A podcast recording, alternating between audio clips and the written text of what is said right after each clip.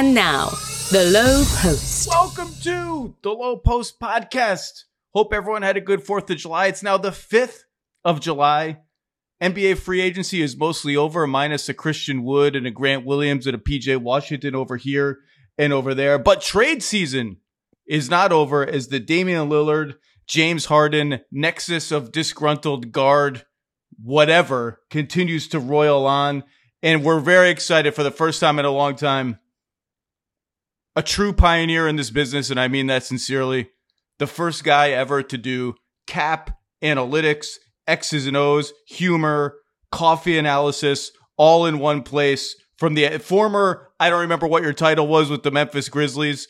Uh, I'll just say director of game operations and assume you were uh, responsible for all of Grizz, the mascots, uh, hijinks. John Hollinger, how are you? I'm doing great. How are you doing? I am doing well. I'm doing well, and you are going to be in uh, beautiful Las Vegas, Nevada, for Victor Wembanyama's debut, correct? Yes, yes, I will. Exciting times. This will be the third time I've seen him in Las Vegas, though. I saw him play twice there in October. I wish I had been at those games. Those must have been. Were people just cackling and smiling during yeah, the games? Much. Like, yeah, yeah, yeah, totally. Just yeah, it was just looking at each other like, what? What? What? Did, what did I just see? Yeah, it was it was unbelievable, and I mean, it wasn't like a big crowd or anything. And I'm, I'm going to say 98% of the seats were filled by NBA personnel of some kind. Um, you know, like there weren't there weren't like casuals coming into that. That this this it'll be different in Vegas. I'm sure Thomas and Mack will be completely packed to the gills. So it'll be a, sort of a different experience.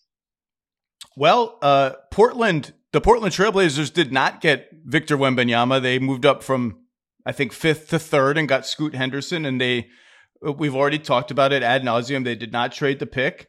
And Damian Lillard uh, about a day into free agency, finally pulled the trigger on the trade request. The Spurs are kind of a natural transition into it. Our Ramona Shelburne has reported um, that I think the words she used were that Damian Lillard has deep respect for the Spurs and that we should sort of have them on at least the back burner of the list, with the list reading mostly Miami, Miami, Miami, Miami, Miami, other things. And I've heard the same thing. I think Dame does have a deep respect for the stability and steadiness and what the Spurs stand for. And certainly now they have a transcendent talent there. But we are now in day five of Damian Lillard, official Damian Lillard trade watch. Not much noise has happened other than Portland making it known oh, we're not in a rush. We don't love the Miami Heat's offer. We're not just gifting you to the Miami Heat. We don't necessarily think we owe you that. Uh, part of the reason for that is that we also currently owe you $200 million. So, you know, we've taken some care of you. I do think they will try to direct Dame to a place he would be happy with. But let's start with Miami. Mr. Hollinger, if the Heat decided to throw everything in, and they may not ever decide to do that. They may say, we have the leverage of being his preferred choice by a mile. We don't have to throw everything in. But if they decided to throw everything in, which would mean waiting a few weeks, as we'll get to, they could get to Tyler Herro, some salary filler you can pick, three first round picks if they were to amend the pick they owe the Oklahoma City Thunder, not just two. Think they could throw a swap in there somewhere. Yes. Nikola Jovic and Jaime Jaquez if they waited a few weeks for him to be tradable. So let's review. Herro, Talk about him. He's a very polarizing player. Salary, whatever. This is again the whole kit and caboodle. I'm not saying they've offered this or they will offer it. So just let, us lay out exactly what it could be. Three first round picks. Let's say they're all unprotected. Mm-hmm.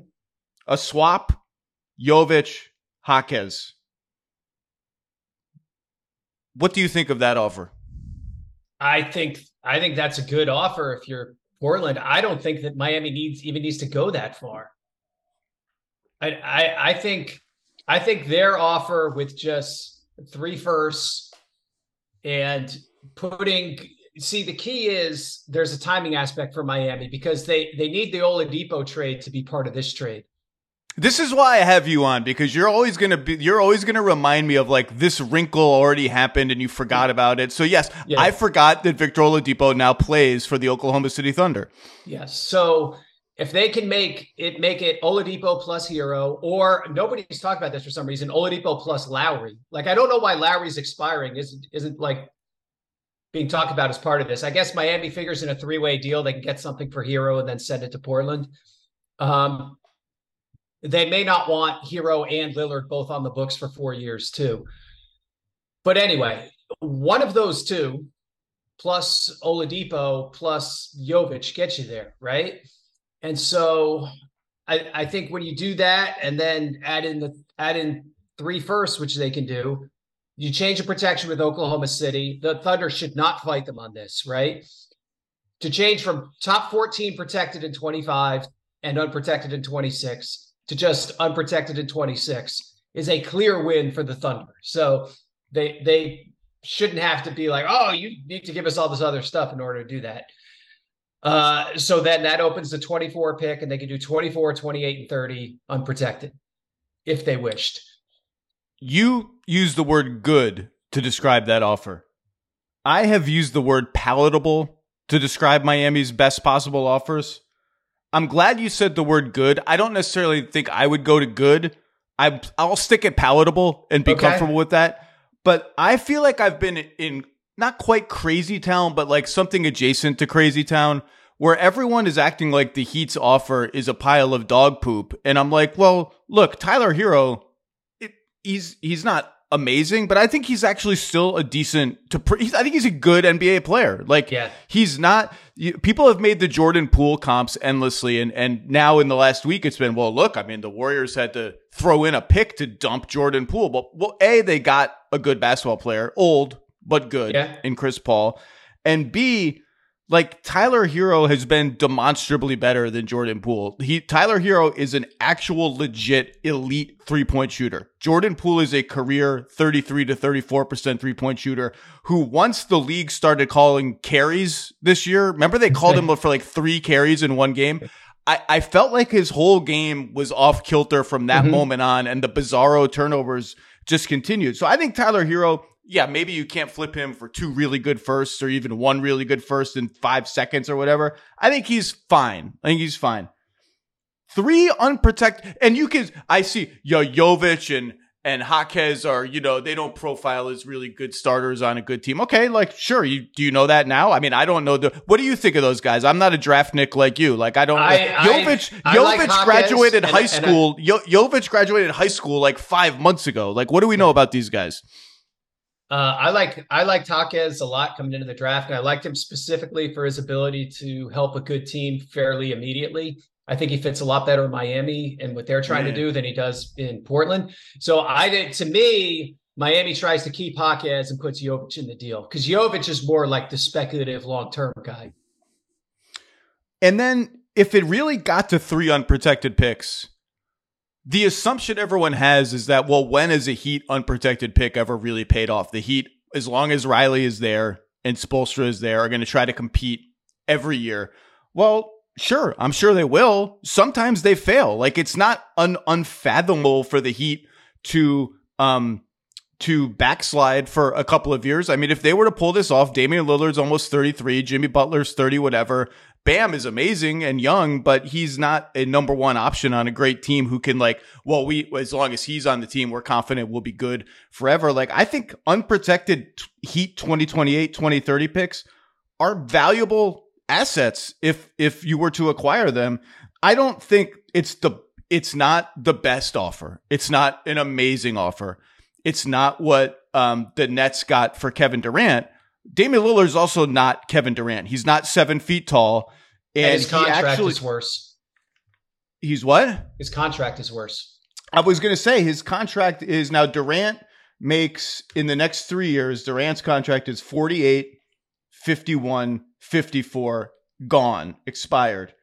Dame's is 45, so less year one, 49, less year two, 59, 5 million more in year three or whatever it is, 63 player option in year four. So he's not Kevin Durant. And I don't think that offer is as, as bad or whatever as it has, um, made out to be. The other thing, and I'll let you go is I think we need. I think there are two trades we need to throw away as points of comparison. At least two recent ones. One is Beal. Throw it away. It's an anomaly. Do not use it as a comparison to any other trades. The no trade clause just made that a complete anomaly. The other is Gobert.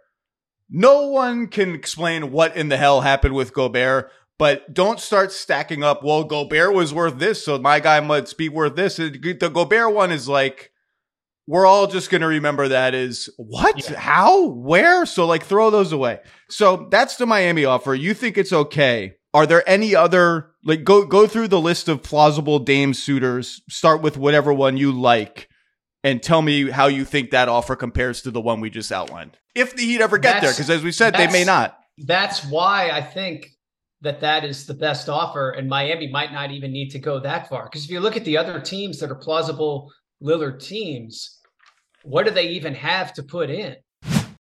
For the ones who get it done, Grainger offers high quality supplies and solutions for every industry, as well as access to product specialists who have the knowledge and experience to answer your toughest questions. Plus, their commitment to being your safety partner can help you keep your facility safe and your people safer.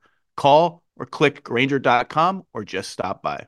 Vivid Seats wants to get you to the games you love this spring. Experience every pitch, assist, and game winning shot live and in person. And the best part, each transaction is a step toward a free 11th ticket with Vivid Seats rewards. Score unbeatable perks like free tickets, surprise seat upgrades, ooh, and annual birthday deals. As the official ticketing partner of ESPN, Vivid Seats is offering you $20 off your first $200 ticket purchase with code LOW. That's code LOW, L O W E, my last name, the name of this podcast. Visit vividseats.com or download the app today. Vivid Seats, experience it live.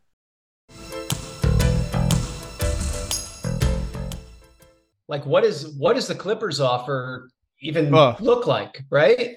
It's it's oh, okay. It's, well, let's let's go through it. What is it? Because I don't think the Clippers have even come up much because people assume that they have nothing, but they don't have nothing. So like, let's go through go through what it is. Right. It's going to be like basically expiring slop. Like they can put enough together with Morris, Covington, whatever. Maybe send Norman Powell back to Portland, and then you're looking at picks in 28 and 30. First in 28 and 30, and then I don't know, like we have a future second from Detroit. Like you know, well, like but wait, but but, but like you're gonna have to throw in Terance Mann and Kobe Brown, the guy you just drafted, and maybe you like Brandon Boston Jr. Like if you yeah. throw all the good young players in, the Clippers Bones. can at least sure throw Bones in. Um, the Clippers can at least make a call, and it's not like the Blazers can just be insulted that you even called. Like if you offer all the young guys and all the picks, the two picks and whatever, if you there's even a swap available, I don't know. Like it's not a good offer. It's not going to win the bidding. But you've been on these calls. Like there are calls you are probably embarrassed to make. There are calls where the other guy would be justified in basically saying like, dude, you call me when you have a real offer. right. Like that's not a you call. That's like a call you made yeah. you, you can make in good faith. Yeah. Now, let me ask you the other Clipper question. Would they do Paul George for Damian Lillard? No, I don't think so. Would you? I truthfully, I haven't even thought of that because all the Paul George stuff was well immediately like James Harden for Paul George, and the Clippers were never doing that. That was never going to be a thing. Yeah. I just I don't think they view these lateral star for star trades involving Paul George as additive enough to help them in a Western Conference in which, if you go through the teams, they've probably lost ground in this offseason. They lost Eric Gordon. They got KJ Martin. I think that was a great signing for them. He can play backup five. He adds a jolt of athleticism that they need. But Denver's still Denver. I think the Lakers got better. The Suns got better. The Warriors, I think, got better. The Kings will have the benefit of continuity, and I think they got a little better. I think the Clippers are looking around like now, right now, and obviously we all focus on the health of their two big guys. But I think they're looking around and was like, is this is this is this passed us by? Which is why yeah. I think they will come back to the table at some point on Harden if they've let. I don't know if anything's on the table, if food has been served, if aper, aperitifs have been consumed. I don't even know what the state of the table is. But that's the Clippers. All right, so that's the Clippers. What else? For Dame, for Dame. Well, okay. So San Antonio, I think, is preposterous. I, I just don't see why on Wembanyama's timeline you would agree to have a 36 year old Damian Lillard making 60 million dollars. Like that that makes no sense to me at all. Raptors. So, uh, another person tried to pitch me on the Raptors. What is the trade Scottie Barnes? I don't think they would Because I, I, I'm going to preface this by saying I don't see a Raptors trade, but you you could sell me on what the Raptors trade is. I think it's either Siakam or Anunoby and three firsts. Can they trade three firsts? They can. I They have- mean, they, so the pick they owe to San Antonio is top six protected in 24. If you say, look, we're probably not going to suck this year. We're, we're not going to be in the top six picks. We'll be able to give you 26, 28, and 30 with a very high probability. I, you know, I, I, I think you can sell that, and you're getting Siakam, right? Like that's that's pretty good, right? Do I want Siakam if I'm the Blazers on a $38 million expiring contract and I might have to extend him and he may not have a ton of trade value for that reason? Is that interesting to me? Yeah, that's where I mean a lot of these scenarios really are three team scenarios where it depends on how much the league values the main guy in the trade because I mean I think that was Miami's angle was we can trade effectively trade Herro for picks that we then send to Portland for Lillard, right? And the the place that it seems like might be a little bit of a stumbling block if if the rumor mill is anything is that they haven't really found that team for Herro yet.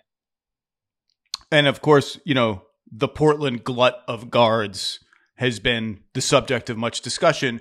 Do we need to add another score first uh, weak link defender to our collection of Scoot Yeah. Henderson and Anthony Simons and Shaedon Sharpe, who all have very different games and skill sets?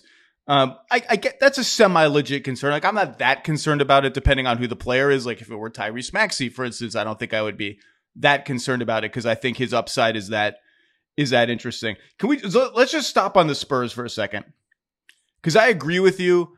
I don't think conceptually it makes a ton of sense for them to go all in and get Damian Lillard right now. I just don't I don't it's also not a Spurs thing to do. They have Yeah. this nice young core of I love Vassell. I'm a big Devin Vassell fan. Keldon Johnson is solid. I love Sochan. Tre Jones is fine. Like they, Malaki Branham, I think is going to become an interesting player this year. People probably didn't watch him much last year. I think he's going to be solid. Um, and obviously Wemby. Don't sleep on Julian Champagnie. Okay, I won't. I won't. I'll stop sleeping immediately. Uh, I've now, I've now woken up. Um, I yeah, and um, they have um, all their own picks. They have two unprotected Hawks picks. They have a Charlotte lottery protected pick that they may never get because Charlotte is Charlotte, may become second round picks. They have the Raptors pick and they have a Bulls pick. So they could throw a million, they could throw like a million picks. The question would be what is the talent, the actual talent going back, if if any, because they have cap space to make a lopsided trade. So they could offer like McDermott plus another small salary plus all the picks. I just don't think Portland is making this trade without a real player coming back. And if you're the Spurs, like, is it worth tr- like, is it worth trading one of our core young guys if we're trying to win immediately, which we have to be if we have Damian Lillard? It's just it's a hard needle to thread. I'm not seeing yeah, it.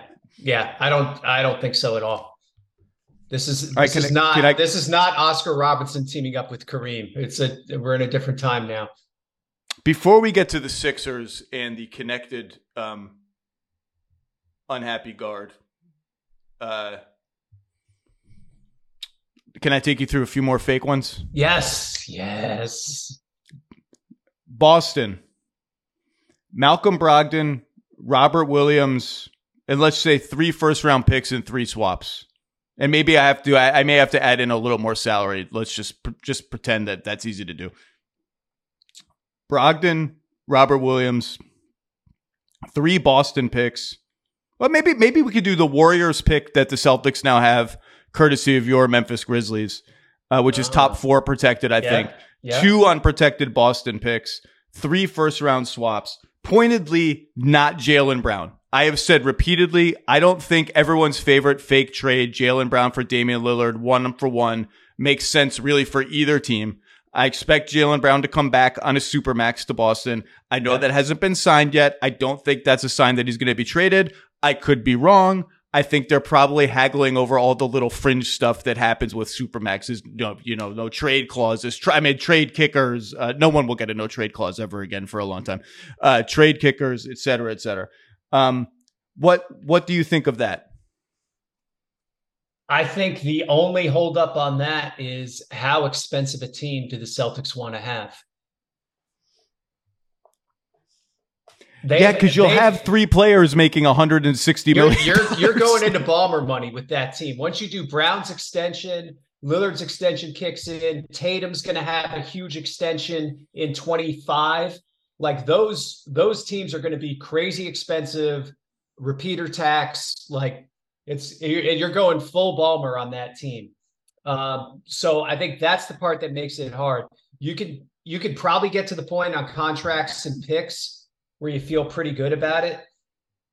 You know, they maybe they have to put Derrick White in instead of Robert Williams, which I can't do. I can't do that now. Well, I guess I could. I'm getting a guard back. I'm getting. I I lost a guard, guard back. That's a good one because it's like it's it's workable. That just gets to be such an expensive team when you go down the line. You just have you you're you're Phoenix basically, right? You have four like very expensive guys, and then Al Horford.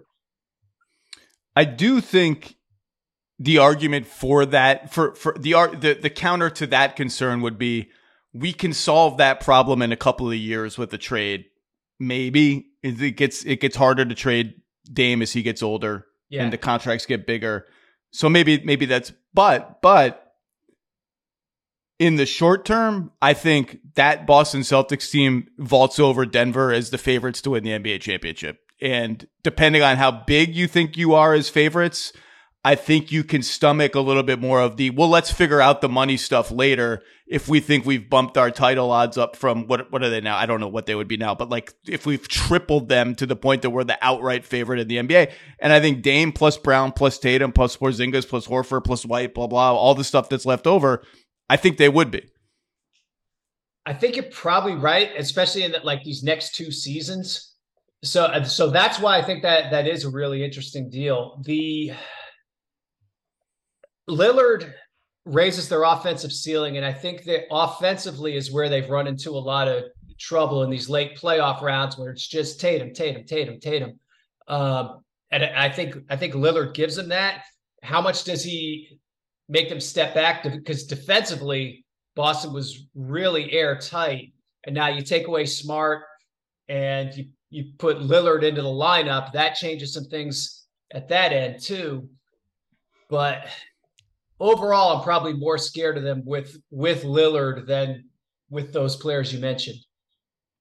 I think Portland might say the same thing they would say about the Heat picks, although I think with more conviction, which is how interested are we in Boston Celtics picks if they have J- Jayson Tatum and Jaylen Brown on their team? Like, are those going to be the 25th, the 28th, the 27th? You're just, ne- you're just never, you're just never getting a good pick because Tatum and Brown are going to be there for the next decade. Yeah, I, I think that's a real concern. Now, I mean, I will say for anyone Portland is doing a Dame deal with, like you are not getting Charlotte's unprotected pick out of this, right? like you're you're going to end up with the pick from a good team, and you just have to hope they stop being good somewhere on that timeline uh, of of when you have those picks. So I think Miami's a better bet for that than a lot of other teams.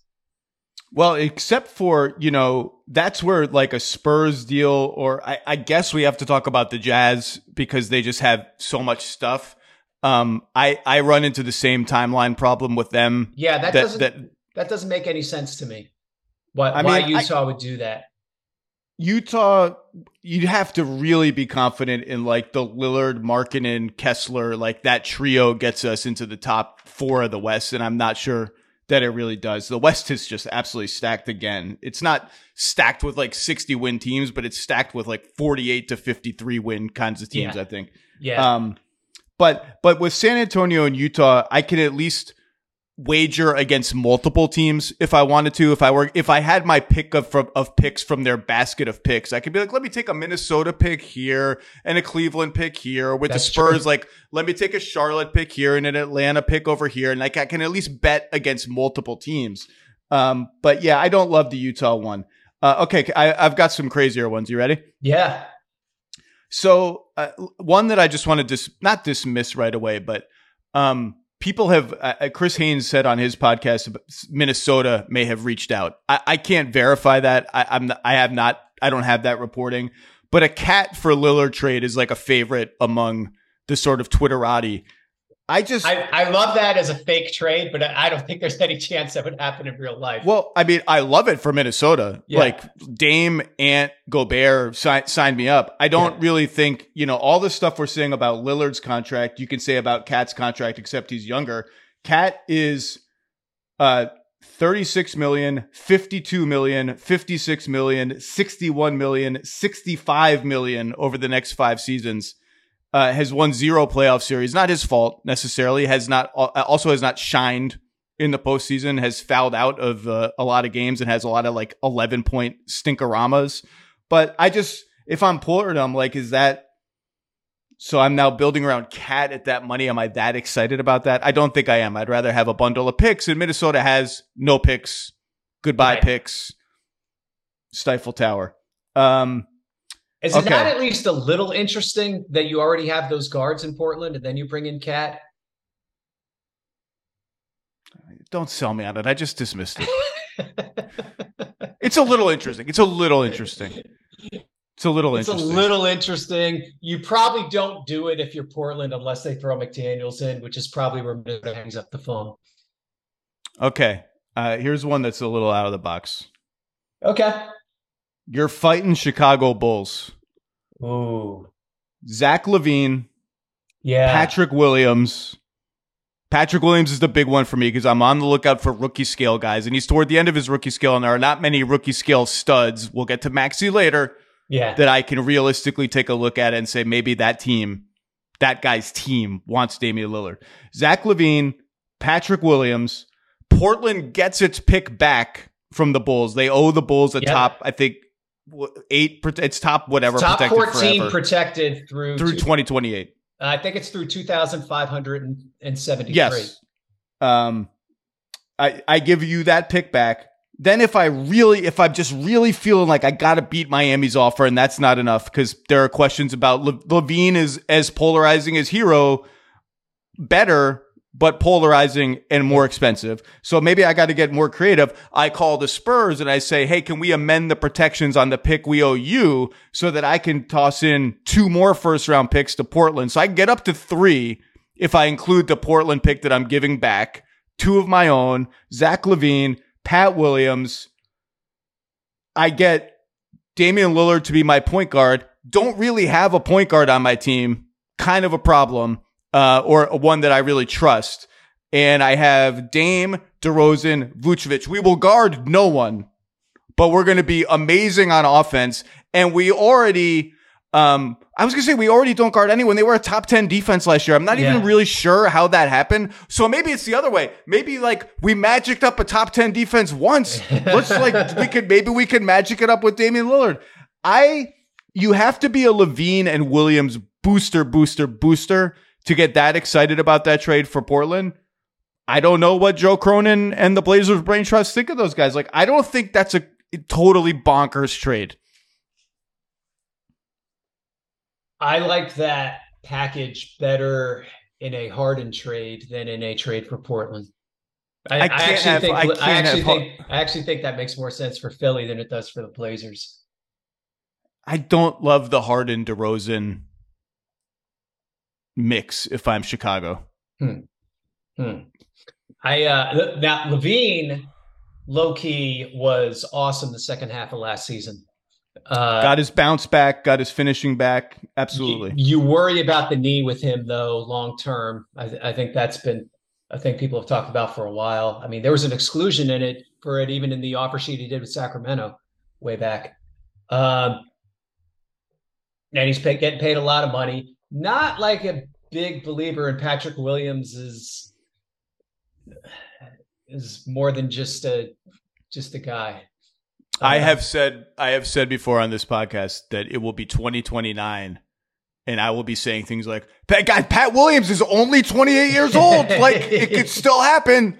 I know he averaged 11 points a game. He shot 43% on corner threes. He never shoot like he's only 28. It could happen. So count me as a Pat Williams stan as the kids say. All right. Uh, We're, we're not done with my crazy trades Okay.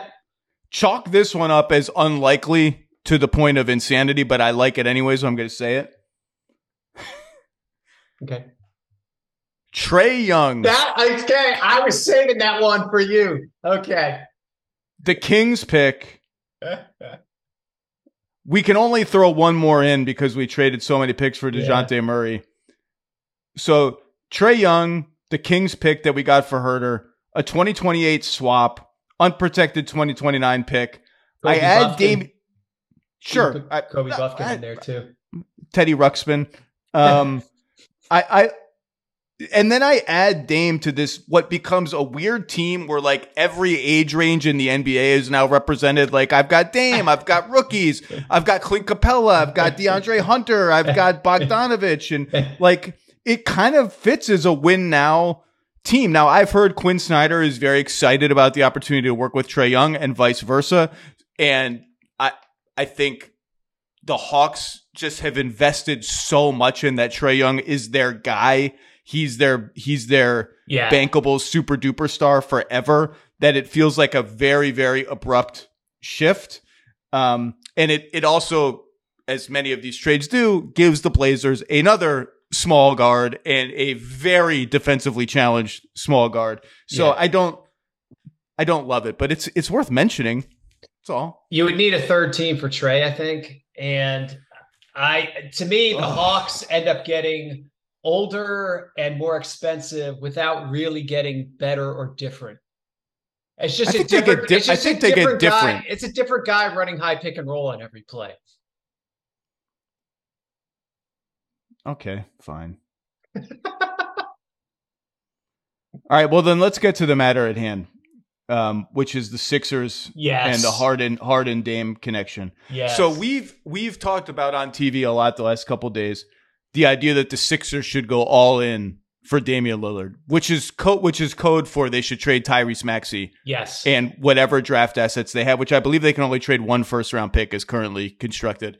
Um, but they should they should um, uh, make Tyrese Maxey touchable and not totally untouchable, as has been reported by Brian Windhorst, who had a whole running bit on his last podcast about how they wouldn't trade Tyrese Maxey for prime Larry Bird and prime Michael Jordan and prime Wilt Chamberlain.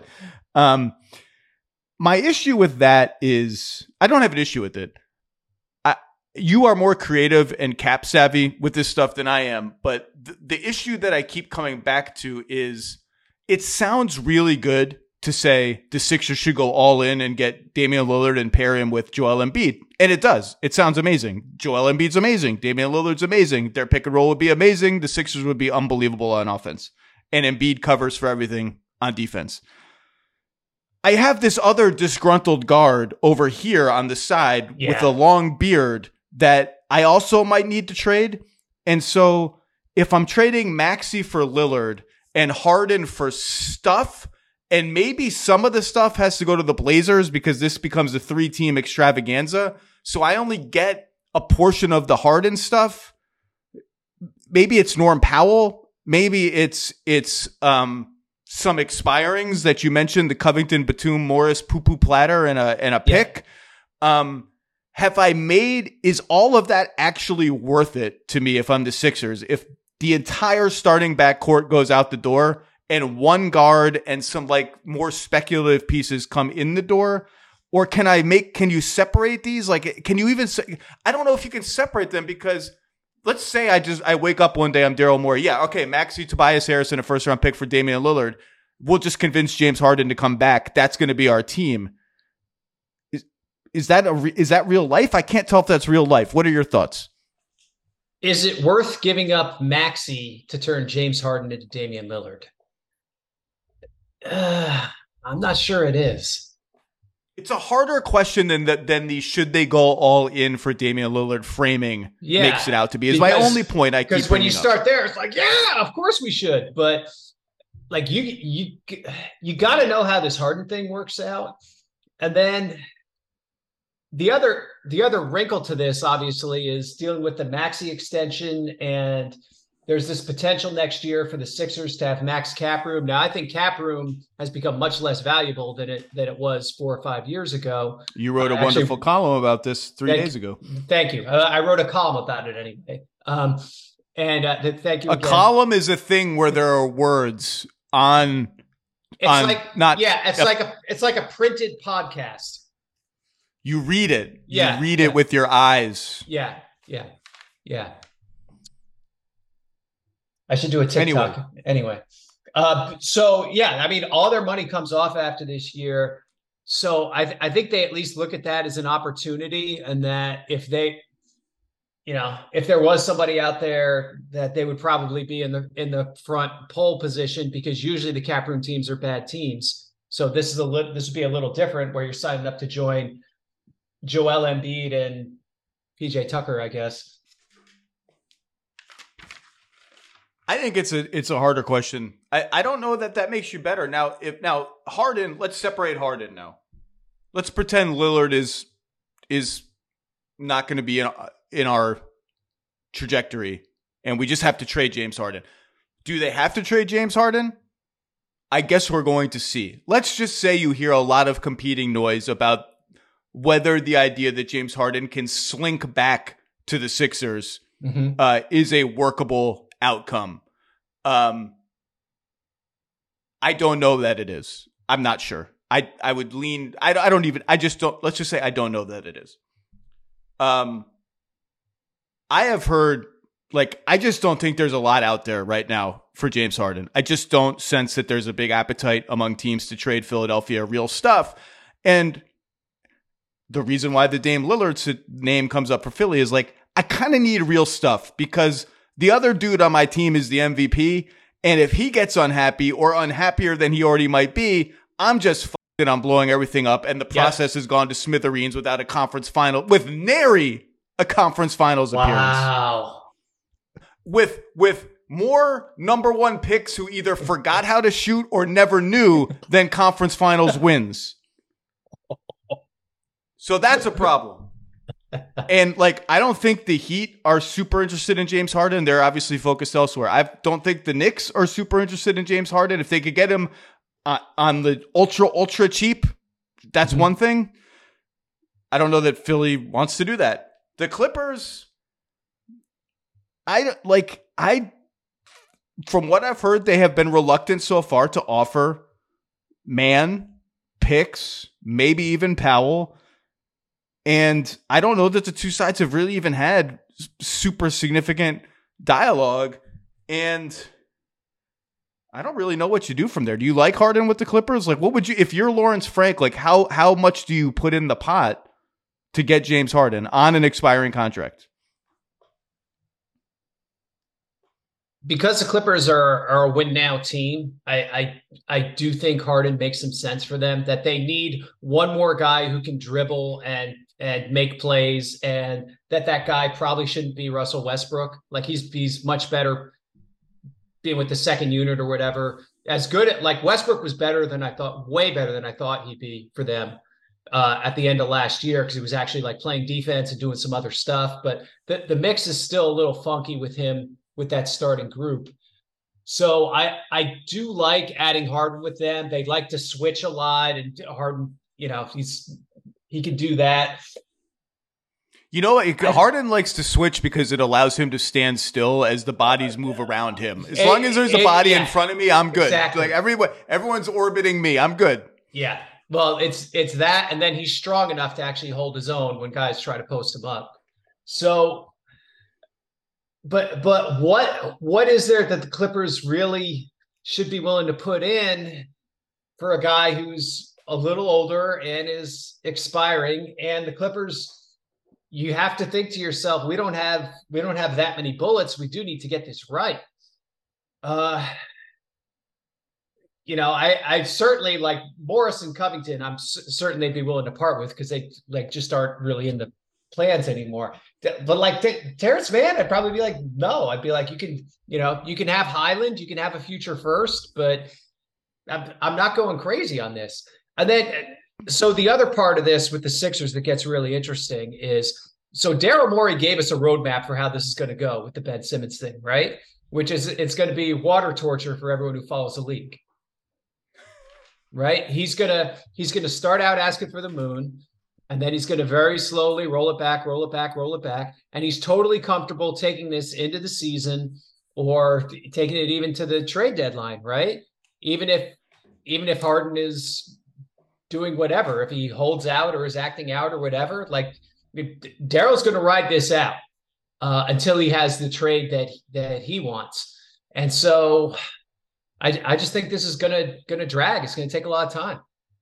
So the wild card in that scenario, because obviously Daryl, as people like to say, is willing to get uncomfortable. Yes, Daryl Morey likes being uncomfortable. Um, does Joel Embiid have the appetite for another year of that? Like that's that's stressful. The load on him gets very big. He has to answer questions about it incessantly. Like I just can't imagine that Joel Embiid wants to have a second season in three seasons where like this is my life. Like there's this whole drama swirling over there and all this other stuff has to be asked of me by the media and by my team. That's the wild card there. I will say, um, I was listening to Bill Simmons and Ryan Russillo last week talk about the Harden trade, going back and looking at the Harden trade. If this ends in disaster for Philadelphia, do they ultimately regret trading Ben Simmons for James Harden over whatever alternatives might have existed? Like Tyrese Halliburton is often mentioned. I love Tyrese Halliburton. DeJounte Murray is often mentioned. You know, I'd have to go back and try to recreate how and when those alternatives may or may not have ever been available how seriously they may or may not have ever been available, what else Right. would have been part of them. the dude turned a guy who doesn't play into James Harden, exactly. Who was like an is- all star, all NBA level player this year until he kind of petered out toward the end of the regular season as they were trying to keep him healthy. Like I, the Sixers won. The the Harden Simmons trade went from everyone lost and then the Sixers won. The Sixers won. That trade is fine yeah. you know, when they were up 3 2 against the Celtics, and yes, you could tell me that, of course, James Harden and the rest of the team fell apart in game six and seven. Fine. When they went to Boston and spanked their ass in game five, I didn't hear a lot of like, oh man, regret. Like the dude, the other dude doesn't play. And Exactly. James Harden was really good. He won the trade. No, oh, absolutely. I mean, not just won the trade, like dancing in the end zone, 15 yard penalty for excessive Yeah, two celebration. first round right? picks, Seth Yeah. Curry. I, I don't Yeah. care. He won the trade. Yeah, 100%. Um, I agree with you that Harden fits the Clippers. He's got a ton of experience running small, small pick and rolls with guards or wings, and not that Kawhi Leonard is a small, but they would, they would, he would screen for Harden a lot, and they would try to get switches. I, it, the the synergy is there. I just think Harden is paying the price now for. If you're trading for James Harden, you know he's 33 or whatever. You know he's on an expiring contract. He's going to want money. And you know now that like the pattern is flame out in the playoffs, blame everyone else, ask for a trade. Like Yeah. it's it's just not that exciting an experience for me to sign up for and I can everyone thinks it'll be different with their team and maybe it will be, but like that's that's the pattern and I I think most of that is fair, particularly the playoff flameouts. I the one Harden thing I would push back on is everyone is now making fun of him for asking for a trade all the time. I have made fun of him for asking for a trade all the time. I just did 45 seconds ago. The Brooklyn thing goes back to Kyrie for me. I think Harden looked around and was like, this thing is a mess. This dude's not playing. He's not vaccinated. It's drama all the time. If that were copacetic, I still think that team is unbelievable and will go down as the greatest what if of like the Mhm. last 15 years in the NBA. But that that's all. That's all I got. I I, I don't know what else to say on Harden. We should probably talk about the Nets as a potential Dame team. We haven't talked about that yet. I don't really see that one. I know people have talked about it. I, I, I just think the Nets are better off kind of riding out what they have with these future firsts from Phoenix. I mean, Phoenix may legitimately have to completely dismantle their team in 26 just because of the cost of it and having the draft pick frozen and whatnot. I, I know Mat Ishbia is very excited about this right now, but when he starts seeing those tax bills and the repeater penalty and whatnot, like I'm feeling very good about having 27, 29 Phoenix unprotected. I'm feeling very good about having Dallas 29 unprotected. I don't think I'm shedding those picks to, to turn them into Dame right now. I, I think if you're the Nets, you say we're, we're taking our medicine on the Houston pick for the next couple years. We have a halfway decent team, and then and then we start our rise after that. You know, it, I mean, it's tempting to turn Ben Simmons into Damian Lillard, obviously, no question, if, if they could pull that off. But I think even with two years left on Simmons, I don't know if like Portland may turn their nose up on that even. Well, I get the if I'm Portland, I need all the Phoenix. I need the Phoenix picks because those have upside. Yeah, yeah. But you run into the question, just like you said, if if I'm Brooklyn, I can't trade Cam Johnson, right? I literally can't trade Cam Johnson. He's not tradable, right? Um, I, I you can, you can throw him into I'm, a sign of trade, I think, because he hasn't signed yet. Okay, so it gets complicated though. I don't know. Um, obviously, I'm not trading you Mikal Bridges because that serves nobody's purposes in this acquisition. Similar with Nick Claxton. Like I want Nick Claxton on the yeah. team if I'm going to go all in. I'm trading for Damian Lillard. So then the question becomes, like, other than the picks, and maybe the picks are all you want, what player am I excited to get from the Brooklyn Nets? Which is why, in addition to the Ben Simmons salary, which is like I'm not like Dorian Finney Smith, Spencer Dinwiddie. Like these things don't do anything for me as the rebuilding yeah. Portland Trailblazers. Maybe they're culture guys. I don't know, but I, I, can do better than that somewhere else. Which is why these three team trades um, start to come up. The other one people bring up is the Pelicans. I just can't find a Pelicans one. I know they've got Milwaukee picks. They've got the Lakers picks still coming. They've got a bunch of talented players. The presence of McCollum there just comp like is McCollum going back to Portland? Am I doing Dame CJ again? I, I can't trade Zion. I just it's too early. It's like I, I don't even know how to value Zion either way. Like I just can't find a New Orleans trade, despite the fact that they've been murmured about, and and then the cost of the Dame salary on a small market team. I just team I can't, never, I can't find one. They're, they're never paying the tax. That, that's that's the other issue with these guys is I just don't think they're ever paying the tax and that makes it really hard to execute any kind of Dame trade. I mean, you could do in the short term, you could do McCollum and Nance. Like when you get into those out years where Dame's making 60, oh, it, it, gets hard to have like a real team built around Zion and, and Ingram and Dame making the kind of money they're going to be making. I, I agree. I, I don't really see, see that one. Can, can we talk about the Knicks? Because I'm a little surprised we haven't heard more about them with Dame just because they built up these picks and these assets to chase exactly this kind of star, I thought. And it hasn't, it seemed like they're just really reluctant to put him next to Brunson. Well, I think that's the answer, right? I, I think, yes, they've built up all these picks, and um, I'm bringing up their picks now, and they have a top 10 protected still from Dallas. Congratulations on the Mavs for tanking their way into keeping that pick this year. Worked out very well for them. I thought the Mavs had a great draft. Um, a, a protected Pistons pick. It's eh.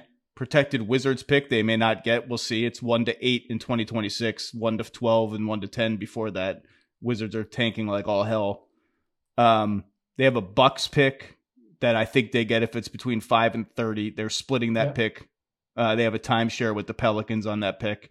Um, so like, and they have all their own picks which you know it's the Knicks. Like everything could go. Who knows what could happen yeah. with the Knicks? Yeah. Um, I just think they've what they have learned in the interim is Jalen Brunson's an all star level player. He may not have made an all star game, but you throw in what he did in the playoffs. Like that dude's an all star. He's a point guard. He's undersized. If we're cashing in our chips, I don't think it's for an upgrade of the same kind of player. Now, could they play together offensively? Sure. Jalen Brunson obviously has, has a ton of experience playing next to another ball dominant player. Um, I, I, you seem more bullish on it than me. I just kind of disqual. I, I kind of threw the Knicks out because of how good Brunson got, and I'm just I'm waiting on the other guy in Philly if I'm the Knicks and other associated players Harden, who played that. Harden kind of, would probably be a better. no, fit for the not Knicks Harden. The bet the better guy in Philly. Korkmaz. Em- if if I can get Korkmaz with Embiid, um, I'm waiting on guys like that. right. Um, can I ask you something as someone who worked for a team? yeah, sure. You hear a lot of, well, one reason the Blazers can, should, will take care of Dame, by which people mean send him to Miami, um, provided the price is palatable, at least, is, well, it sends, if you don't do that, if you send them to Siberia, then um, you've sent a bad message to future potential current Portland Trailblazers like Scoot Henderson and Shaedon Sharpe and future potential free agent trade acquisitions of the Portland Trailblazers that you've got to take care of your guys to send that message out to the market. What is your take on that line of thought? I don't really think that's a thing.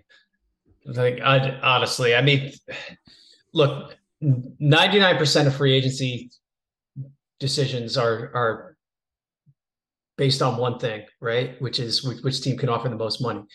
Um, then when you get into these situations with max players, like they all want to go to the same four cities, and Portland, Oregon is never going to be one of those cities. So like, like what, what, what are you doing here? Like you, you got to make the best, the best deal that for your team that, that, that gives you the best asset haul. Now that may end up being Miami just because other teams are leery of him not being happy where he's sent. But I mean, we ran into this situation twice in Memphis and inevitably you're going to send the guy to a pretty good situation if he's an older player because like a 20 win team isn't going to be going after him unless they're just run by morons. So so you know, Mark ended up going to Toronto because that was the that ended up being the best deal we had. Mike ended up going to Utah because that ended up being the the best deal. And they, you know, they both went to really good teams. Mark won the title. Mike's team, I think, had the best record in the league one year. Um, so I I just think that's that's inevitably what happens is they go somewhere good and but when a when a player gives you a list of one destination like I you you're not required to accommodate that. I'm sorry, especially when he has 4 years left on his deal and you just extended that deal for 2 years 120 million or whatever and made him de facto GM for 18 months. Um I I tried to I didn't do a total, total deep dive on it, but I, I did a brief thought exercise of like, what team became known as a team that like did right by their guys and were paid off for it in the long run with, with acquisitions. And I'm like, well, like the Nuggets, like that was a big Tim Connolly thing. Is like where you know even like uh, the simple thing of like Jameer Nelson, they weren't going to trade Jameer Nelson to a place he didn't want to go. Have they gotten paid back for that? The the most high profile one is probably the Lakers with Kobe and the extensions they gave Kobe at the end of his career, the message to other stars being like, we take care of our stars. I don't think that really ended up making a difference for the Lakers. Like they had a long drought and then LeBron wanted to live in Los Angeles, so he Yeah. went to sign with the Lakers. I don't think that I I maybe I'd actually like to interview LeBron about I that. think I think no, I think though that was the thing that really lured uh, Luol Deng and Timofey Mozgov to sign there. Was Kobe's Kobe's extension. Um, the Heat, like the Heat, were pretty cutthroat with some of their finances. Like, remember they amnestied Yeah. Mike Miller, and that really pissed LeBron off. I think LeBron was probably Oh, going to leave we anyway. loved when they amnestied Mike Miller. That was great for us. and and um, but the Heat. I have paid no price in terms of like their market appeal. The one team I thought about, and it's it's unprovable. It's unprovable by its nature. Boston got hit pretty hard with the these guys are just ice cold after the Isaiah Thomas trade on top of the Yeah. Pierce KG thing. But really, after the Isaiah Thomas plays through a hip, injury and they just d- dump him and move on with life, then dump him. They got Kyrie Irving. Um, and then Kyrie Irving left there unhappy with I'm not really sure what, but a lot of stuff, I guess. They kind of got hit around the league with like that franchise is cold hearted. And we have seen Anthony Davis kind of signal like, I don't want to go there. I only want to go to the Lakers.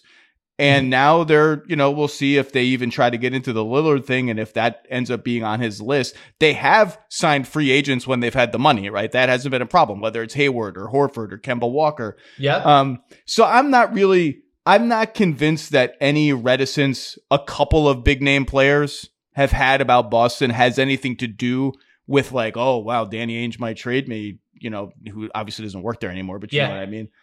But that was the one team I thought like, have they paid the opposite kind of price in the marketplace? I, I'm not sure they have, but it's it's a. I'd like to dive a little more deeply into that. And even that one though, that was a trade made for a player, right? That Right. wasn't a that wasn't a oh, this guy demanded a trade. We're like moving him on for assets and whatever. This was like, no, we have a chance to get Kyrie Irving. Here's what we have to offer. Here's the matching salary. It makes no sense to play Isaiah Thomas with Kyrie Irving. And oops, Isaiah Thomas is damaged goods too. Um, but All right. I have no additional thoughts on Damian Lillard and uh, uh, James Harden, other than while we were recording this, Matisse Thybulle, uh, current Portland Trailblazer free agent, is going to sign an offer sheet with the Dallas Mavericks, which I presume will be for some of, if not all of, the big mid level exception, which I think Dallas has all of left. yes. Do you have any thoughts on his potential fit in Dallas before we move on to this? Is not winners and losers of free agency is what I wanted to do next. Uh, I didn't really, I didn't really have strong feelings about Dallas either way. But um, what if if Thybulle goes there on if the Blazers elect not to match? What do you what do you think of his potential uh, fit? Uh, I think that's a perfectly good deal for Dallas. I mean, they need a wing defender. Thybulle's a pretty inconsistent shooter, and that's what he's going to be asked to do in Dallas. So that's going to be the the swing skill. You know, is he is he going to be too tragic on offense to stay on the court in a playoff game? That that's the whole question with him, right? Because he, I mean, defensively, we know like he's he's really good. He's really good in in zones, especially. So I, I the fit obviously makes sense on that end. Yeah, Dallas is collecting. Here, here are the guards slash wings that Dallas has collected in the last two weeks, or is or is bringing back. Seth Curry, good contract. If you if you have him and Kyrie and Luka on the floor, defense is going to be rough. Tim Hardaway Jr. coming back, okay contract. If you're going to have him and Kyrie Irving and Luka Doncic on the floor, defense is going to be rough. Reggie Bullock, guaranteed to shoot 27% from three for the first two months of the season, then heat up as the season goes on, and then be like semi unreliable in the playoffs. Josh Green, really good feel for the game, playmaker, defender. Uh, the shooting piece is inconsistent. Dante Exum apparently has been lighting it up overseas, so we'll see. Uh, Jaden Hardy, who I thought really came on strong to finish, uh, a lot of it was with the ball in his hands. We'll see how he looks off the Yeah. ball, but certainly can attack a closeout. I like that one. Um, Omax Prosper, the guy they just drafted, I, I will learn about him as he gets into the NBA. And Thybulle, who it's not even the shooting that makes me the most nervous, although that does make me quite nervous. Um, you know, you just like these guys just never. You see it in the playoffs all the time. These guys miss three threes in a row, and the coach is just like, I can't, I can't play this dude. Like, I just Yeah. can't play him. Like, Yeah. um, and then one game he'll hit a couple and be like, oh, the Thi- Thybulle's back in the rotation. And then the next game, it's like, oh, can't play him um uh it's that but it's it's like the inability to make a play off the dribble to me is what has dogged Thybulle even more maybe than his shooting and now they're connected right like if people aren't going to close out on you Yeah. then it's hard to like pump and blow by them but even when he has that opportunity he's just not comfortable with it and i think that is just as important an ingredient in like a spread pick and roll Luka heavy offense as almost as important as making shots. And he just hasn't made. He's a good cutter. He's a damn good cutter. Maybe that will help. But they're. My point is like all of these names are interesting.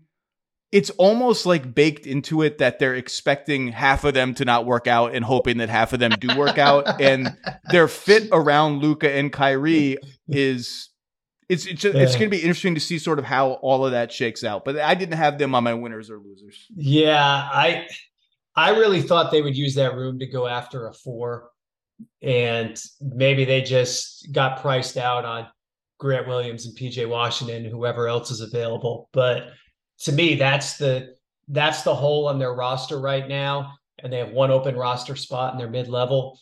So Thybulle is kind of a weird place to go with it, unless they also think they have a Hardaway trade that they can like sign and trade him for Grant Williams somehow.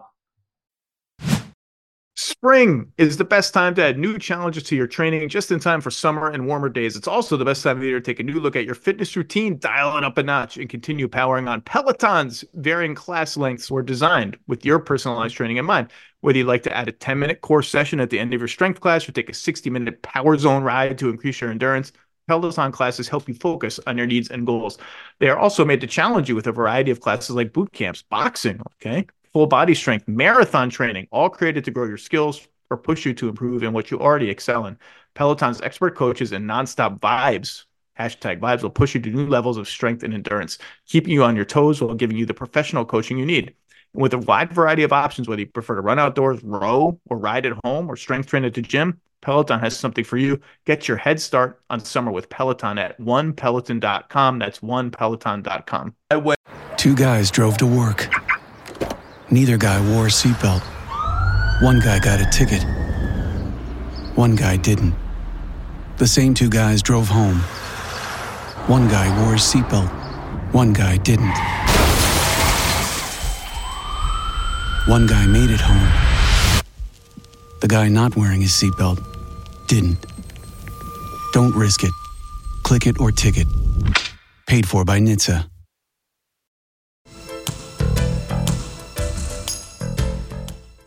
Okay, pick a team you want to talk about is either a winner or a loser, and the team you pick first will determine to me whether you are an optimist or a pessimist in life. Whether you want, whether you thrive on negativity and you're a hater, or whether you want to bring sunshine and positivity to the world.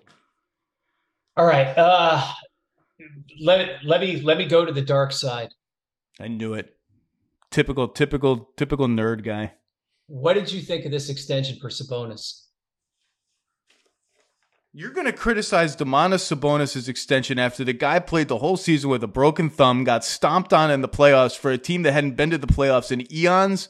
I gotta look. I gotta look up the numbers. I gotta see. Do we know exactly what the numbers getting, are yet? It's 192 million in new money. Now Sacramento can do this a couple different ways. They're they're not obli- They're going to add something, at least eight million to his number this year, somewhere between eight million and all their cap room. And I presume it depends on what else they do with their cap room. And then basically on top of that, he's getting on top of the eight million, he's getting a four-year max. Uh, so that for, some of that four-year max may end up in this season, depending on how they structure the money. But th- to me, it's like so it's almost going to be fifty a year for the subsequent four years. Yes, exactly. So it's like you could have just given him the four-year max a year from now, and I don't think anyone else was going to fight you on it.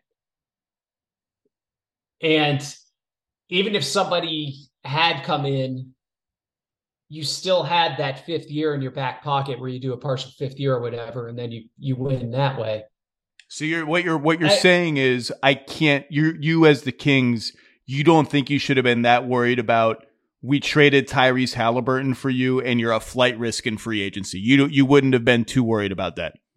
I guess I, di- I didn't see him as a huge flight risk based on the position they're in and based on Sabonis being not just a center, but sort of a peculiar kind of center that you really have to you have to make him the focal point of your team if you bring him in. And so he doesn't fit everywhere. he doesn't fit in a lot of places, especially if you look at like good teams right now, they're already built around other players. And so it's it's very hard for him to to just like fit in as like a max free agent someplace and then the other thing is, man, I, I just don't think they needed to go this far on on the renegotiate and extend to where like you're already committed to the four year max next like what is what is your win by doing this now? Usually it's a it's a back and forth like okay we'll take care of you right now but the way we're going to take care of you is we're going to give you an extra bag this year and then you're going to give us something back in these out years. Miles turner. Yeah exactly Now, I'm not saying he's going to get the 40% pay cut next year that Turner got, right? Like that. It's not going to be anything like that. But, you know, give, give us a little something here, right? So I, I didn't really understand that. And then, you know, and they gave up. I mean, they basically gave up their first round pick to do this. So I, I have questions there. So funny enough, I had the Kings as like a slight winner in my winners losers column. Okay. Because I, I guess I just, I guess I had just factored in like they're going to do this with Sabonis. It's probably fine. He's young enough that he'll be worth the contract. They obviously were really, really good. And despite all the things I just said about who cares about rewarding your own players doesn't really matter, this is a franchise that had not made the playoffs in 16 years. I get just sort of being like, let's keep the good vibes rolling. The Harrison Barnes contract is fine. Like, I wish they had found that's where I wish they had found kind of a more exciting, maybe younger alternative. They didn't. They got him back on a totally manageable number. Fine. Um, Trey Lyles contract, fine. Vezenkov is going to fit like a glove and shoot the hell out of it around Sabonis. Fine. Duarte, nice flyer for another wing, so you don't have to play. You know, uh, maybe you don't play Davion Mitchell as much, although he was fine too, and has good chemistry with Sabonis. I thought Duarte was my favorite move of theirs actually because he's inexpensive. He still has two years on his deal, and he gives them some size in the backcourt, which they don't really have right now. They they did dump 24 to do and Richaun Holmes uh, pointedly to do all this, but they like Colby Jones, the guy they got in the second round. I, I just think they're going to benefit. Everyone is going to be to caution that okay, the Kings. I think the negative read on the Kings is they will be the next example of how development is not linear. And just because you made a big leap this year doesn't mean another small leap is coming. Maybe there's regression, continuity isn't all that it's made out to be. I kind of think the Kings are going to benefit from continuity. And if they stay healthy, obviously they were really, really healthy. Yeah, despite- they had like crazy healthy last year. Yeah, that's well. that's I mean, Sabonis did play with a bad hand the whole year, but yes, um, I I just I like their youth and togetherness. And other than Harrison Barnes, everyone should be on the upswing of their career. Fox, they they prob they may I don't want to say probably like if Fox doesn't break his finger or the tip of his finger or whatever it was, like they may well get past the Warriors. Like he's emerged to me as a real big game, legit closer, clutch player of the year, et cetera, et cetera. I just like, I like the feel of their team. And I, I think I'm pretty optimistic that they can carry over their success this year and this whole like, well, they could take a step back or they're, they're the hunted, not the hunter. So get ready for everyone to give them their best shot. I think the Kings are to be good next year. Like if you go if you go through the West, Denver's Denver, Phoenix is going to be awesome. You can quibble with the fit and you know the overlapping skill sets and what happens with Ayton. Thought they did great on the minimums. What did you think they, of all their they were minimum? my, yeah, I wrote about them. Yeah, I, th- I thought they were a big winner in free agency just from how well they did on their minimums. Who did you Who did you specifically really? I mean, they have like seven of them. Who Bates, did you really like? Bates Diop, Drew Eubanks. Like they had some deep cuts on guys who were like, okay, you guys were clearly paying attention this year. Um, Eubanks is is a solid backup center for a minimum. He can switch a little bit on defense. They brought Okogie back, Bates Diop, Watanabe, Watanabe makes yeah. corner threes and really plays hard defensively. Like, I, I think they did well. I think the Lakers. I mean, we we've all talked about the Lakers too much. I I I thought they were clear among the winners. Um, Tim Bontemps has been on the case of. Um, I think people are going a little overboard with how big winners they were. Um, maybe there's degrees of winning, and we can disagree on it. I thought they had an awesome summer. Did you? Yeah, I mean they they essentially ran it back, which is which is fine. Uh, you know, with a couple little tweaks. I mean, it's you know Taurean Prince instead of Troy Brown, um, and Vincent instead of Schroeder. But the fact is, I mean, they they were definitely losing Schroeder, right? So the fact that they replaced him with basically equivalent value ish, I, I think is a big deal. And then they got Russell at, at reasonable money, which is sort of the other question mark. And that's now a fairly tradable contract, I think. So I, I just think they left themselves in a really good position. And it was like such a a difference from past Laker off seasons where we just see them chase shiny objects to where It's like, no, we're actually doing like some real team building here. I thought Hachimura's deal was fine. I've talked about him already. Uh, I have not recorded since the Reeves deal was official. I think the Reeves contract has a chance to be one of the best contracts in the league from a team perspective. And the Lakers got very, very lucky that nobody made them pay through the nose. And I know San Antonio was going back and forth on it Yeah. and just for whatever reason didn't do it. I was and surprised. that's a steal. I thought the Spurs would price and force on them. Like no, knowing that the Lakers would match it, but just we're going to make you pay 25 or whatever it is in those out years. They thought about it. That's when we're going to be competing with you and and we just want to make your life as hard as possible. So, eh, so the Lakers upgraded their depth, I thought, and Jaxson Hayes will see. I mean, he can catch some lobs from LeBron. Maybe he blossoms there. He he's shown glimpses as like a yeah. as a switch guy, as a switch guy defensively, and like they don't really have another backup center. That They that played Hachimura and Braun there in the playoffs too. backup five when you're counting on Anthony Davis's health is like the one thing with the Lakers where you're like, yeah, I don't know about this. But I, they're a team where I think part of their offseason success is they do get to carry over the identity that they landed on last season and were so successful with. And they didn't have it for that long of a time, considering they remade their team 50 games in or whatever it was when the Russ trade happened. They, they discovered that Reeves could do this other stuff. Then LeBron got healthy. Like, I think they will benefit a lot from we just have a cohesive identity Yeah. that works. Um, give me another team you wanted to talk about. Why why You am want- I scratching my head so much? You want me to pick someone?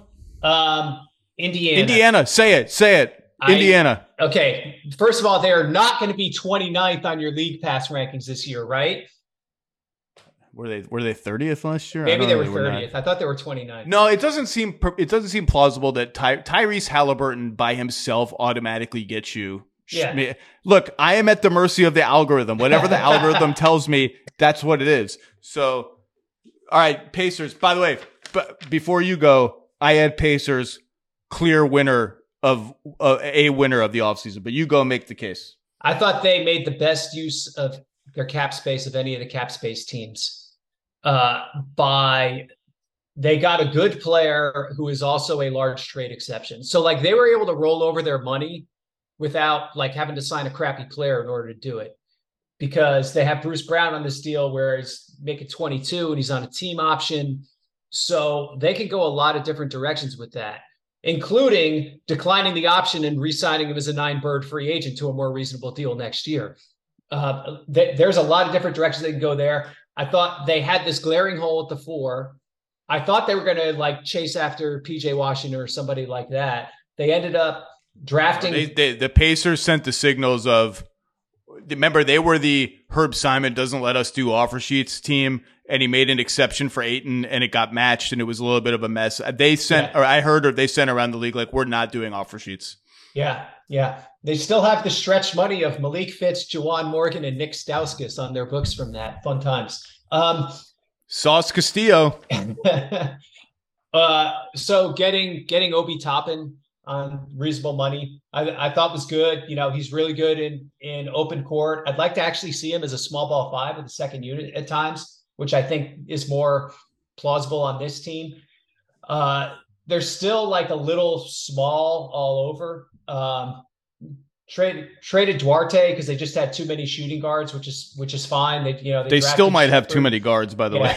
Hield Mathurin, Sheppard. I mean, Bruce Brown is six four, six five, whatever he is. Um, but I, I just thought they made really good use of their cap space in a in a in a way that will help a help them this year. B doesn't hurt them in any of the out years, and and C like they just still have a lot of flexibility. I love. I think the Pacers are not far from being competitive, and by competitive, I don't mean like, oh my god, they're going to be in the second round, but like a decent team. So Yeah. their starting five, if I had to guess, is going to be Halliburton, who's awesome, and they gave him all the money, and he deserved it. Yep. Mathurin, I'm guess we'll get. Will I, I'm going to guess we'll walk into the starting five next season. We'll see. There's a lot of competition. Bruce Brown because you don't pay Bruce Brown twenty whatever million dollars to not start. Toppin, Turner. That's a that's a fun lineup. Now Toppin's got to make shots, but there's a lot of playmaking and like IQ and motion with a shooting five and an elite, elite distributor point guard who can shoot threes really, really well. That's a fun lineup. Yep. I still got Buddy Hield off the bench. Jarace Walker probably walks in off the bench. I got a bunch of point guards, TJ McConnell, Nembhard. I got a fun backup center battle between Jalen Smith and Isaiah Jackson. And we haven't even gotten to like Nwora. I think we'll get some minutes at the three and the four. Sheppard, you mentioned. Like they just have a Nee- Nesmith might have Andrew- to fight for minutes after starting last year And Andrew Nembhard. Yeah.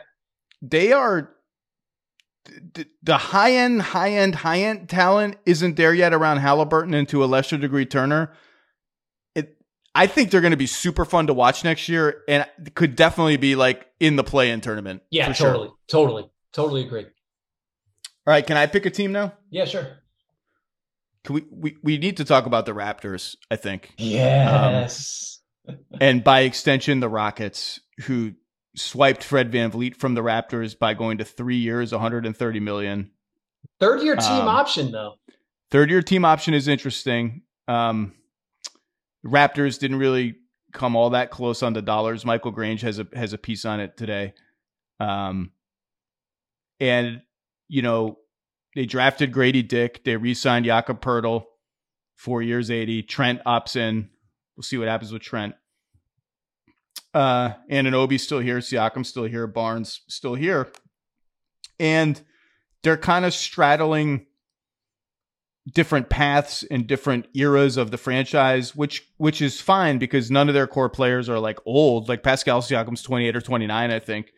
Um, but they're but but the the sort of just just the dissonance of VanVleet out, Poeltl in is is a strange double. Um, When it's you've a already strange kind of traded when you've already traded next year's draft pick and it's only top six protected. So you're you're kind of you're kind of trying to win next year, but I wonder how much Trent opting in wrong footed then. Because at that point, then when you then when you max VanVleet, now you're 20, 30 million into the tax. Uh, you're you're a very expensive average team. And and I just wonder if that was something they just found unpalatable obviously they're going to take a step. You replace VanVleet with Dennis Schroeder, you're going to take a step back. Yeah, they just. I mean, uh, Grady Dick can shoot. He's a rookie. We'll see how well he plays in the NBA in his first year. Anunoby is is a good standstill shooter. Obviously, can do a lot of stuff. I'm just talking about shooting. Like they need shooting, and Trent can shoot. So they, but like the Barnes, Siakam, Poeltl, um, Schroeder foursome is is not a great shooting foursome, and uh, Anunoby wants to do other things other than and can do other things other than spot up it just feels like a strange they were already strange and now they feel stranger and weirder and I won't I wouldn't say ill fitting, but I just think that Siakam and Anunoby Barnes trio, it's just they all want to do the same stuff. Yeah. And they're obviously going to shift a lot of the ball handling to Scottie Barnes, which is a big ask. I Grange wrote this today that, you know, there's another shoe to drop here at some point and keep your eye on Siakam. I said that last week and I agreed. There, there's a lot of Pascal Siakam scuttlebutt going on right now. I checked around on it over the weekend. I- I'm not sure there's anything like imminent, but I don't think that scuttlebutt is going to go away in relation to the Hawks and some other teams. Like, and he's expiring. And is he going to extend with the team that trades for him? Um, are the Raptors going to extend him? I don't think he'll like gamble on making all NBA again to try to get Supermax eligible.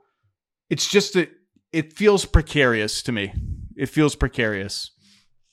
I would agree with that. And in retrospect, I mean, obviously they should have traded VanVleet at the deadline. I don't know what they had on the table though. I just think it was a bunch of eh. Really? What I, I mean, the Clippers were interested. I just don't know, like, what did the Clippers have? Yeah. Yeah. Um, I'm sure that I, I'm sure. Did you hear that they had real stuff? No, I, I just don't. I just don't think he was ever on the market enough for them to really know what they had. Uh, we should flip it around and talk about the Rockets, who I, I don't think have really been analyzed as a basketball team enough because everyone just has sticker shock from like Dillon Brooks got what? Yeah. Jock Landale got what? Oh, only the first year is guaranteed. Fine. Fred VanVleet got what? and you look at their team, pure just guess. I think their starting five is probably VanVleet, but probably no. Just this is what I would guess at their starting five: VanVleet, Green. I got to keep starting Jalen Green. I just, I just have, I, am high enough on him that no question. Brooks, because I paid him a million gazillion yeah. dollars. Jabari Smith Jr., I'm giving yeah. you a shot to start at four. And Sengun, yeah. who I'm almost kind of relieved that they didn't get Brook Lopez because I just, I want to see what they have in Sengun because I think he's a he could be a legit. This might sound crazy. I think as an offensive player, he could be a legit all star talent. Yeah. Defensively, I just need to see how if they can mitigate the negatives a, a little bit. Then off the bench, that leaves me with Kevin Porter Jr. I'm sorry, but I, I just don't know what else to do. The mm-hmm. the writing may be on the wall in that yeah. regard. Amen Thompson, Tari Eason, who I love. Maybe Jae'Sean Tate plays some. And Landale. Like if you look at Green, Smith, Sengun, Eason, Thompson, they are just loaded. I've been higher on their young talent for the last two years than almost anybody because they have been so disorganized and unwatchable and just pure, like unadulterated chaos. Yeah. And young teams suck on defense. That's just what they do. You line up those names, those are good names. Like, I don't know what this team is going to be next year. And if I were the Thunder, and I were in possession of their top four protected pick, I would feel like my chances are pretty good at getting like the seventh pick in the draft or the 10th pick in the draft because I don't think the Rockets are going to make the playoffs. But I find that roster kind of exciting. I don't, I would be interested to see when all things are all settled down, like where they project in the West because it's just, are they better than Denver, Lakers, Phoenix, Kings, Warriors, Wolves, Mavs, Grizzlies, Thunder, Clippers, Pelicans? It's like, it's hard, man. Yeah. Uh, they still have another 12 and a half million in cap room, so they can still bring in another player. Um, yeah, I've lost track of their cap situation. You have outlined it yeah, because there's there's so many things going on that I don't understand anymore. What what they're doing is basically they're aggregating players under the cap and then turning them into a sign and trade for Dillon Brooks. And so it's basically like by doing that, they found another seven and a half million under the table. Um, I don't know why they gave eight million of it to Jock Landale in particular. Um, they also brought in uh, Jeff Green, by the way. Yeah, he's he, will he'll be there as either a bench guy or a veteran or both. I mean, yeah. a veteran obviously, but like I think it, clearly he can still play. He was just in the rotation for a champion. Exactly, two eras of grit and grind in Houston now with Jeff Green and Dillon Brooks. Um, I I actually like going backs on VanVleet for two years is I think that's a better use of cap space than like taking in a, a, bad contract for a second round pick, right? So I, I, I don't really have a problem with that.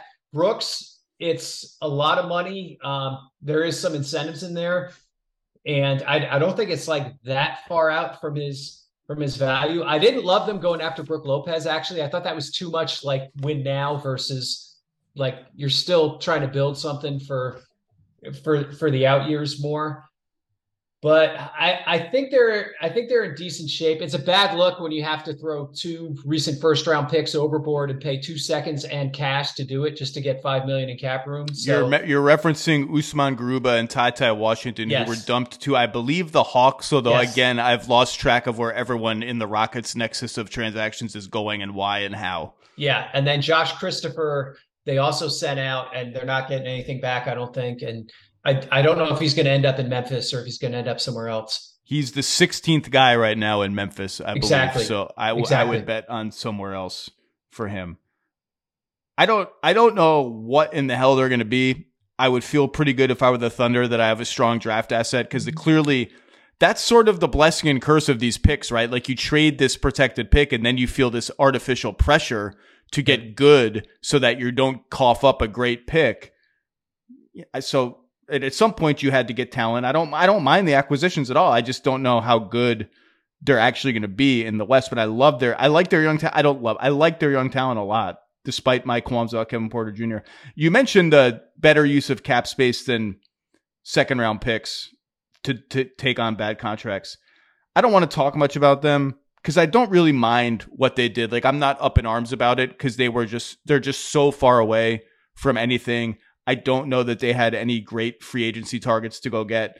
But Detroit is kind of on the clock now as like um, you have four centers. You can call Marvin Bagley and Isaiah Stewart what you want. They're basically centers. Yep. Um, you have two really good ball handling guards in Cade Cunningham and J- uh, uh, in Ivey. You just drafted the other Thompson twin. That's interesting. You don't really have a lot of wings, like playable good wings, maybe any traditional wings. Um, you got Bogdanovic on this declining and then non-guaranteed, uh, partially guaranteed rather deal in the next year. I, I'm just all I'm saying is everyone was disappointed they didn't go get Cam Johnson. I think they knew Brooklyn was going to match anything reasonable on Cam Johnson, and so they said, okay, let's just get a second a couple seconds for our troubles with Joe Harris. I'm just saying, I want to see what's next. I just want to see where they go and what this team looks like and what Cade looks like after missing essentially all of last season. Yeah, because I think this is the last year they can be bad reasonably. If if you look at the timeline of like impatience and front office tenures and things like that, I think this this is the last year they can get away with being bad. Did you like what the Cavs did with uh, Strus on 464, Niang and Caris LeVert coming back on two for 32, I think? Yeah, I thought that was really good. They timed LeVert's deal with Mitchell's. Um, uh, Niang, you know, maybe a slight overpay, but it, it, fits such a need for them. They got so exposed in the playoffs. Uh, and then Strus, obviously turning Cedi Osman into Strus. I think it only cost him one second round pick to do it. Took advantage of the hundreds of the uh, of the widened matching bands uh, on salary in the new CBA, and then they they stayed below the tax on that. So they basically used their float between the the cap and the tax to turn Osman into Max Strus. I thought that was really good. I loved their offseason. Um, they did not find the prototypical 3 and D wing. Like Max Strus is a really good six five shooter who knows how to defend with his feet and is okay. Like I don't feel good. Everyone's like, well, they didn't get the guy to guard Jayson Tatum and Kevin Durant and Jaylen Brown and you know whoever you want yeah. to pick among the Eastern Conference elite teams. Okay, well, like that, those guys are not easy to find. I do wonder. I just want to put this bug in everyone's ear. I I do wonder how much, at least when they have the two big men on the floor together, how much the answer to that question of who guards Tatum, who guards Durant, who guards Brown, who guards blah blah, ends up being Evan Mobley with Strus or whoever kind of hiding on the other non-threatening power forward. Yeah. Now it doesn't work if Jarrett Allen's not on the floor because you need a rim protector back there. But I think if I were the Cavs coaching staff, that's a role I would gradually start nudging Mobley into a little bit, and not just like on switches as as like a like let's see how you look as the primary yep. guy. Can I give you one other team I'm just interested about in hearing your sure. take on? Okay. They haven't really done anything other than make their draft picks and um, absorb dead money uh, to make their draft pick. Uh, I'm really interested in where the Thunder net out next season in the Western Conference because everyone knows they have a ton of young talent. They're getting Holmgren back. All that young talent will grow together. The West is just stacked, man. I but I love their team. I just they didn't really do anything, so I don't have any thought. I just want your thoughts on the Thunder before we go. Yeah, I mean they took on a lot of money to move up two spots in the draft, right? Which is interesting because I thought if they were going to do something like that, they would do it with their picks, but instead they did it with their cap room, which was a signal, I guess, that they really they were full and they they didn't really have any plans for that cap room, which is interesting on its own. They're I mean they're in that situation and Memphis. Well, they brought that, Micic over, right? They brought Micic. Yes, that's true. That's true. Um, and they're in the situation that Boston was in a few years ago, that Memphis is in right now too, where they have so many young guys on the roster that it's actually creating a crowd and creates a little bit of a problem because they don't know which guys to bet on yet in a lot of cases. And so it's hard for them to add more players to the roster right now. And they're they're inevitably going to have to thin the herd out at some point. And I think just having one more year of really seeing what they have with some of these secondary guys and you know, is is Poku really a guy for them? You know, what is what is Tre Mann What is Ousmane Dieng? You know, what what are these other secondary guys? I think they know it's going to be Shai, Chet, Jalen Williams, right? But I I don't think they know yet who's who are going to be the guys around them. Well, the Giddey one is really interesting to me because I, I he's really really good, but Micic is another ball handler, point guard type, and so we'll see how all of that fits together. John Hollinger, what can we look for at the Athletic this week? What do you got? Well, I I wrote about my winners already. I'm actually going to be uh, writing about my losers coming up, so that'll be fun. And uh, then we'll we'll see what else the league gives us, you know, on these on these uh, trades if any of them happen or or, or I'll, I'll just be doing in-depth summer league analysis. I have a feeling that I'm going to be at a dinner in summer league, maybe on beer two. and that's when the alert comes on the phone. And the alert Every comes. time. Oh no! Every time. Oh no, John Hollinger, Without a doubt. uh, the best in the business. Thank you for your time, sir. Thanks for having me on the show.